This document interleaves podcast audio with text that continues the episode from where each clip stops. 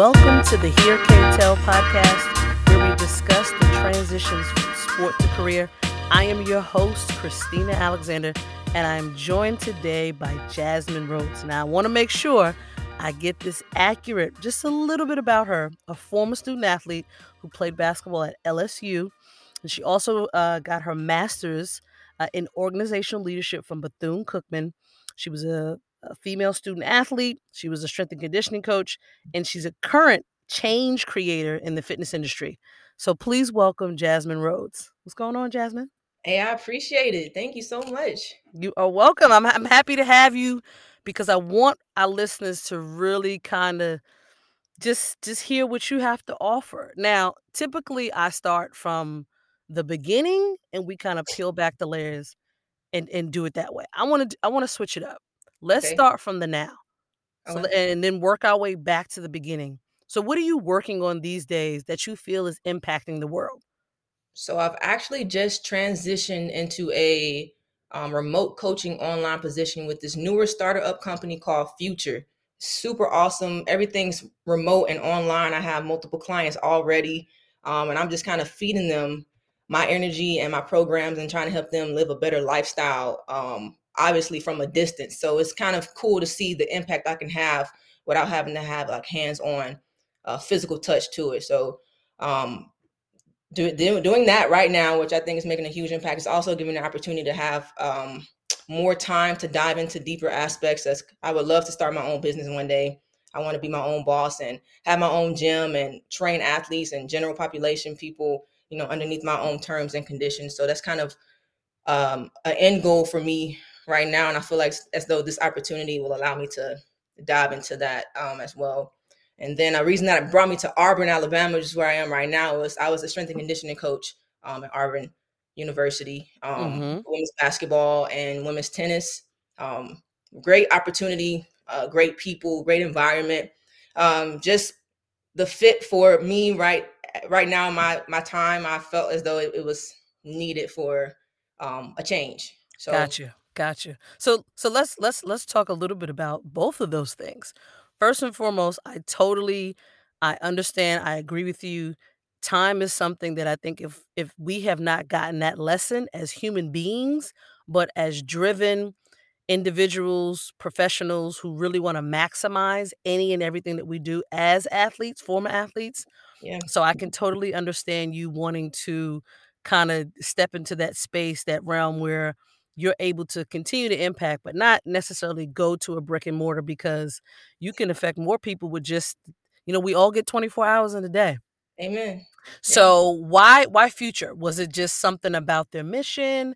Was it something about what, you know, your previous experience being a strength and conditioning coach, being a student athlete, that you saw yourself in their vision?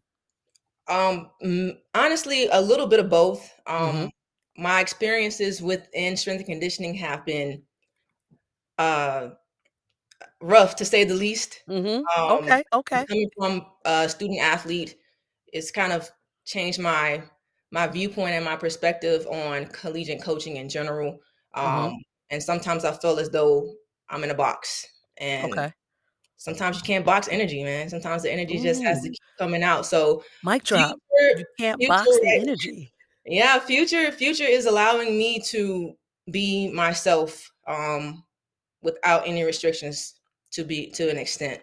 I know I would love to have that impact and that hands-on with clients. But again, the opportunity is allowing me to, in a sense, do both. Like I can still reach out to clients that are in Auburn area who may want, even athletes who may want some personal training, just kind of building rapport with a bunch of people, which I wouldn't have had that time in the setting that I was already in. And I'm not saying I wouldn't go back to collegiate, you know, for the right people and the right place. I would definitely dive back into it. But right now it was a personal decision. And, you know, sometimes you have to think about yourself. And I know that may sound selfish, but it was really my mental, my peace and everything like that meant a little more than, you know, the clout that may have came with being a strength and conditioning coach. So I'm still grinding, I'm still hustling, and I hope to keep, you know, making an impact on athletes for sure. And now general population, I'm kind of open to all hands. I really want to be impactful to a lot of people, and I want to give everything I can without, feeling bad about it. Yeah. So talk about that. So talk about that transition from student athlete to strength and conditioning coach. Now, if I have to go back on my experience, and I'm, some people might consider me a dinosaur these days, but strength and conditioning was always white male, was never, I don't think I've ever known a black female. So that's one of the reasons why I wanted to have you on this platform, because you have an experience that is unique, that mm-hmm. is special. And I think there may be someone listening right now that's like, all right, like, what was that transition?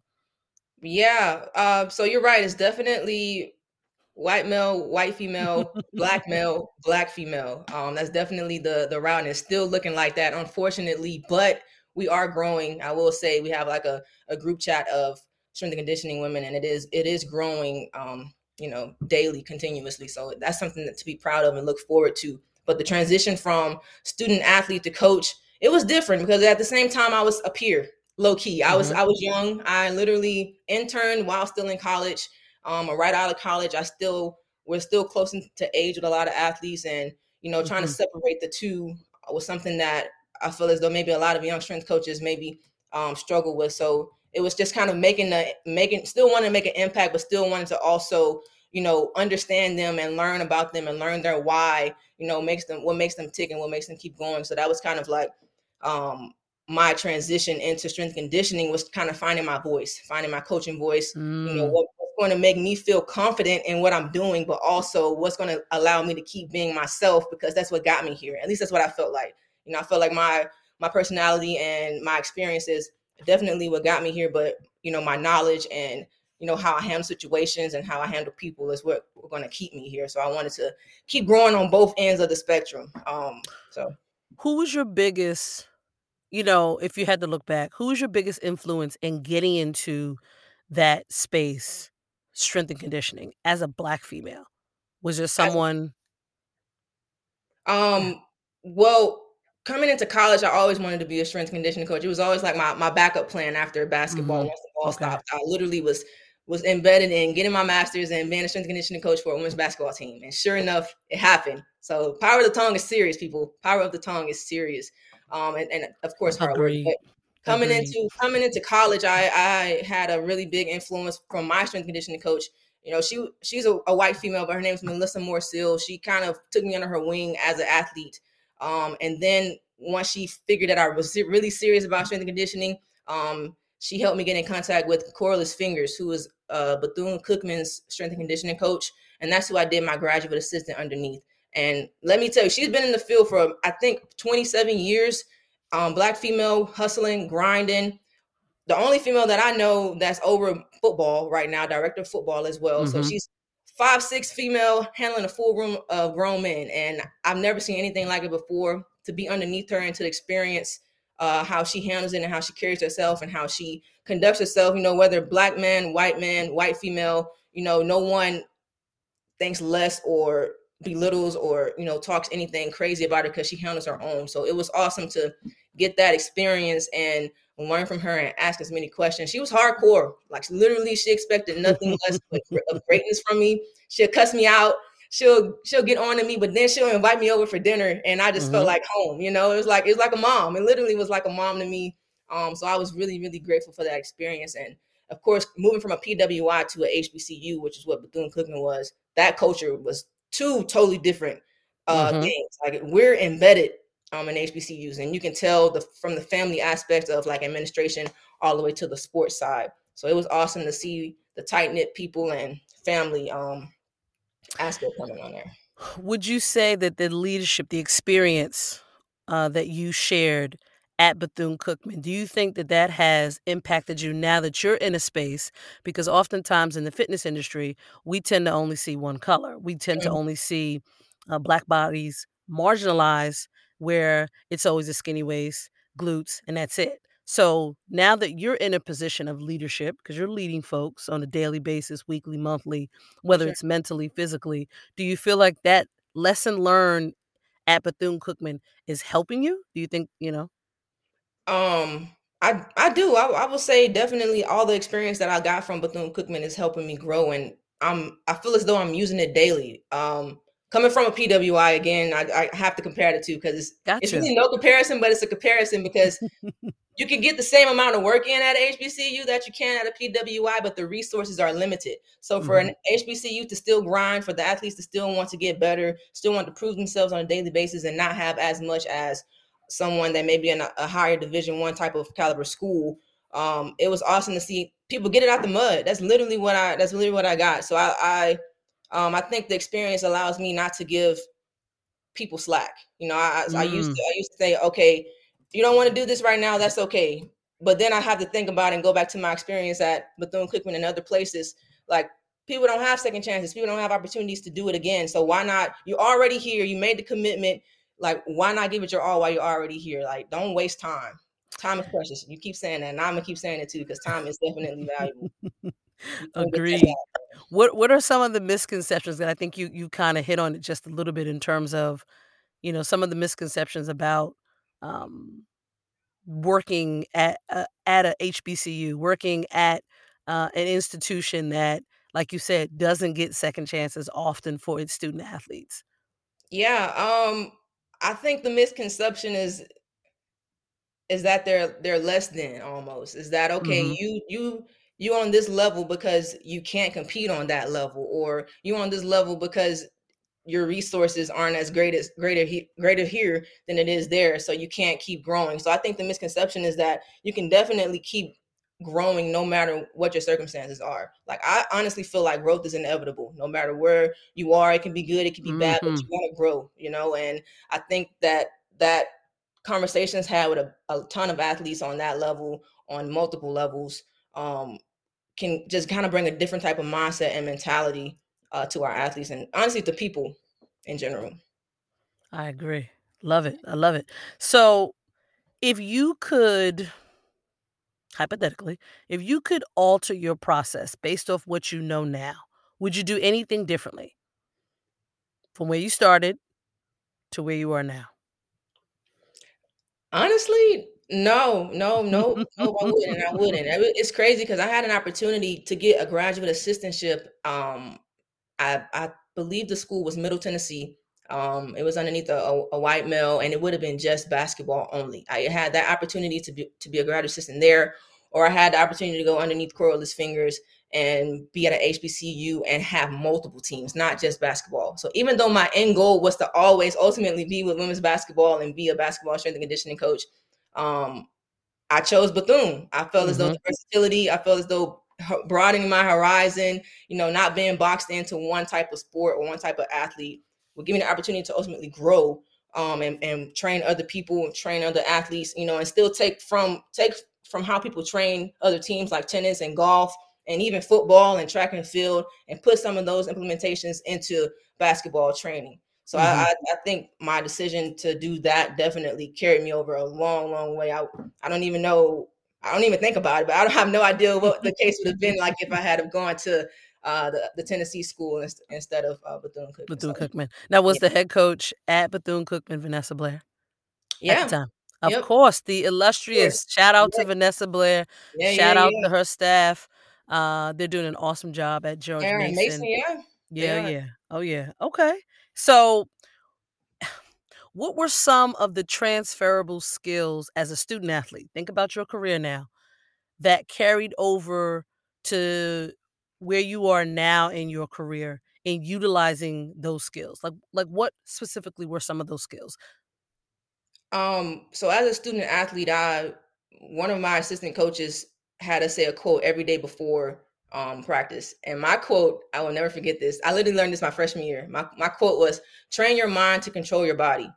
And I literally have stuck with that the entire time. The mental side of life and of everything in general is literally our greatest battle, our greatest, the thing we have to kind of go against constantly is our mental. Is that, and I'm a huge, big advocate for you know, mental health and and everything like that, kind of playing into one, because being a student athlete was draining. It was a lot. You know, granted it was fun. You know, we got to play the game we loved. We got to grind it out, you know, have sisters and family and everything like that. But in a sense, like everything was structured. It was literally like a time frame. You wake up, you go to class, you wake up again, you go to practice, you may wake up or may not wake up, and you go to study hall. Like it's just structured. Yes, very, very, very structured. And I think honestly, in a sense, that kind of hindered me being a student athlete and everything kind of already being panned out for me. And like literally what was next was already written out for me as a student athlete. So when I had to actually step outside of that, and think for myself and, you know, do for myself, I wasn't nervous or scared in a sense. But I think in a standpoint, I had to learn it. I had to kind of build on top of it. Like in grad school, and it's probably digging a little too deep, but grad school, I had to schedule my own classes. And you'd be a big girl. Let's go. No, get to this adult world. Like, I got to schedule my own class. How I do that?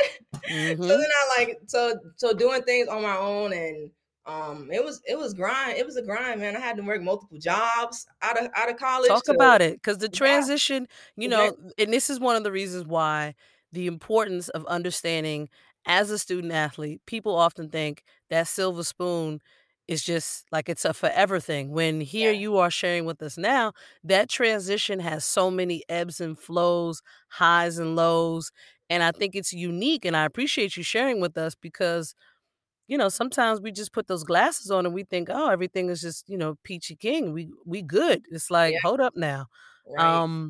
Do you feel as though it's like this is your legacy? Like the points you had to go through, the chapters you had to overcome.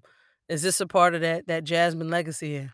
Oh, 100%. I literally, like you asked me already, I really would not change a thing. It was tough. You know, I had to even convince my parents a couple times that this is going to work out for me. You know, out of college, my parents, you know, old school, they think that, okay, you graduate, go get a job, you know. Right, like you get that 9 to 5, work till you 55, 60. Yes, man, and because that's what they've been doing, you know, all their lives. That's what they're used to. And they just kind of figured like, okay, well, you know, why are you traveling to Texas and sleeping on someone's couch to go do an internship at a performance center and be a personal trainer on the side and try to grind it out, barely make ends meet? Like, why are you doing that when you have a bachelor's degree in it? And I literally were responding to them like, it's going to work out. Like, got to see it through.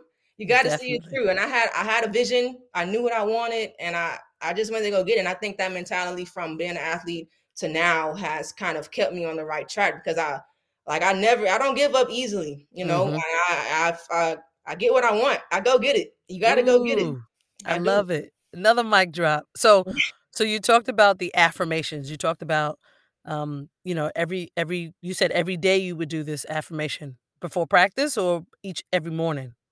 This would be before practice. Okay, like, before practice. Give me some other transferable skills that you, in your experiences, that you realize are critical. Definitely for me, this was a big one for me. Punctuality was huge. Time management. Time management was humongous. Like, again, going back to being a student athlete, everything was already planned out. And, you know, even if you were about to be late to something, someone would call you and try to help you get there. You don't have that once you stop, once you graduate, you're in control of to an extent, you're in control of, you know, are you going to be on time? Are you going to be late? You know, and, you know, to be early is to be on time. To be late, you don't want to be late. So right. I had to learn that the hard way. I really did. A couple of my internships, I definitely dropped the ball. I overslept. I was tired. You know, but hey, I didn't want to give an excuse, so I accepted it. I owned it, and I had to like learn from it like multiple times. So definitely punctuality for me was something that, you know, transferable. What about like mindset perspective? I guess I wanted to be top dog. I did. I knew where. Wait, own that top dog. Yeah, I really did. I wanted to keep thriving. And I think sometimes perception can be seen differently. Like outside looking in, people may think, oh yeah, she's there, she has it, but in my mind, I'm not there. I don't have anything. I'm grateful for my experiences and where I've gotten to, and you know, my accomplishments and my accolades and everything like that, but I'm nowhere near close to where I want to be. So my mindset is literally from out of college is to keep going. Don't look back, always forward, never back.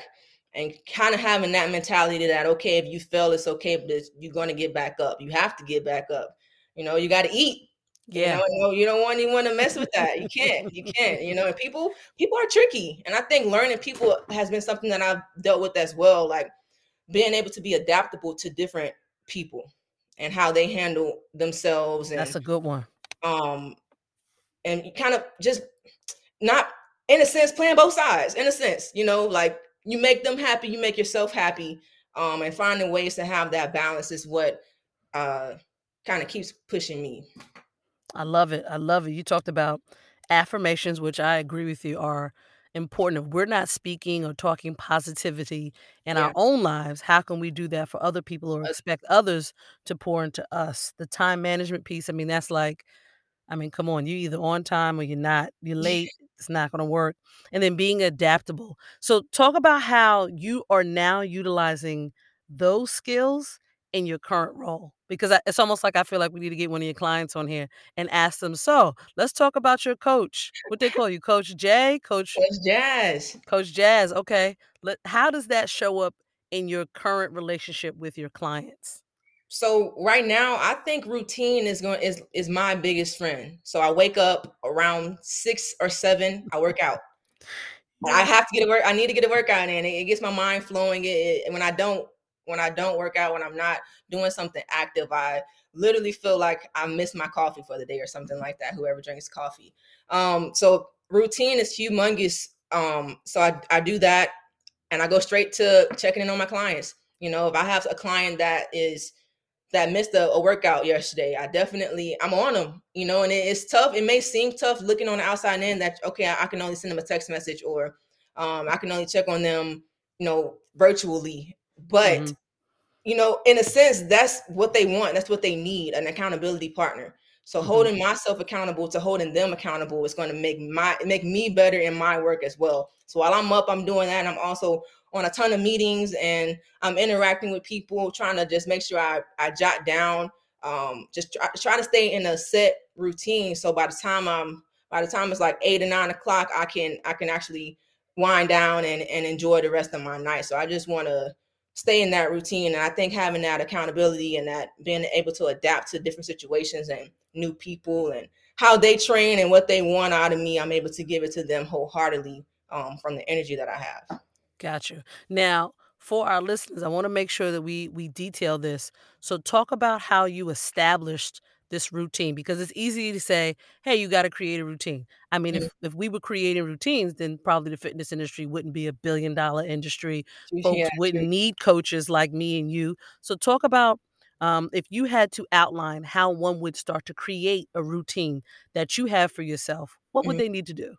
So I think, honestly, I feel as though finding a routine is similar to starting a diet or starting something new. You don't want to just stop something. You don't want to stop immediately. You don't want to go just full toes in if you're trying to fast or if you're trying to stop eating sugar. Just limit yourself. So what I have to say for building a routine is to limit yourself or slowly or gradually progress into something that's going to be a set in stone type plan for you. For example, if you're going to wake up at a certain time, make that your legit time that you wake up every morning. If you want to eat at a certain time of the day for lunch, you want to make sure I'm going to block out my 11 to 12 time for my lunch. Make that a thing that you do every single day. And gradually, those things will go into place. You just have to start. You have to start somewhere. So I think finding that starting point for you that's going to be consistent and what you're going to hold yourself accountable to is going to be huge. So look, baby steps that'll grow into big steps and you'll be able to take off with it. Love it. I love it. I love that. And just in terms, they call you Coach Jazz. Like if you had to outline what your mission is today, what would that look like? What words would you use? This is your opportunity for self. Coach Jazz. Yeah. My outline today, it's definitely to. I'm a people's coach. I'm an athlete's coach. I want to find out your why. To me, your why, at least for me, and I know I've seen it as well from different clients and athletes, that your why is what is going to keep making you tick. So if I can find out what makes you tick, what makes you keep going, what makes that motor going, then I can definitely get all that I need out of you for you to reach your goals, your ultimate goals. So I want to make sure that I'm the coach that can push you. I show tough love, but in the same sense, we're going to have fun. We're going to get better. We're going to see progress. And it's always going to be in the back of your mind, like, okay, I'm doing this because, I want to be here because, always finding that why is. Hopefully that was a great misstatement. I think it sounded good at my end, Yeah. Yeah. No, I love it. Listen, you definitely have to find that why. Let's be intentional about our purpose. So for more resources, visit us at ChristinaAlexander.com. That way you can get more info on my guests as well as upcoming episodes. Today's episode is sponsored by Avian's Tea Room. Create your own tea with your own rules on your own time. Avian's Tea Room.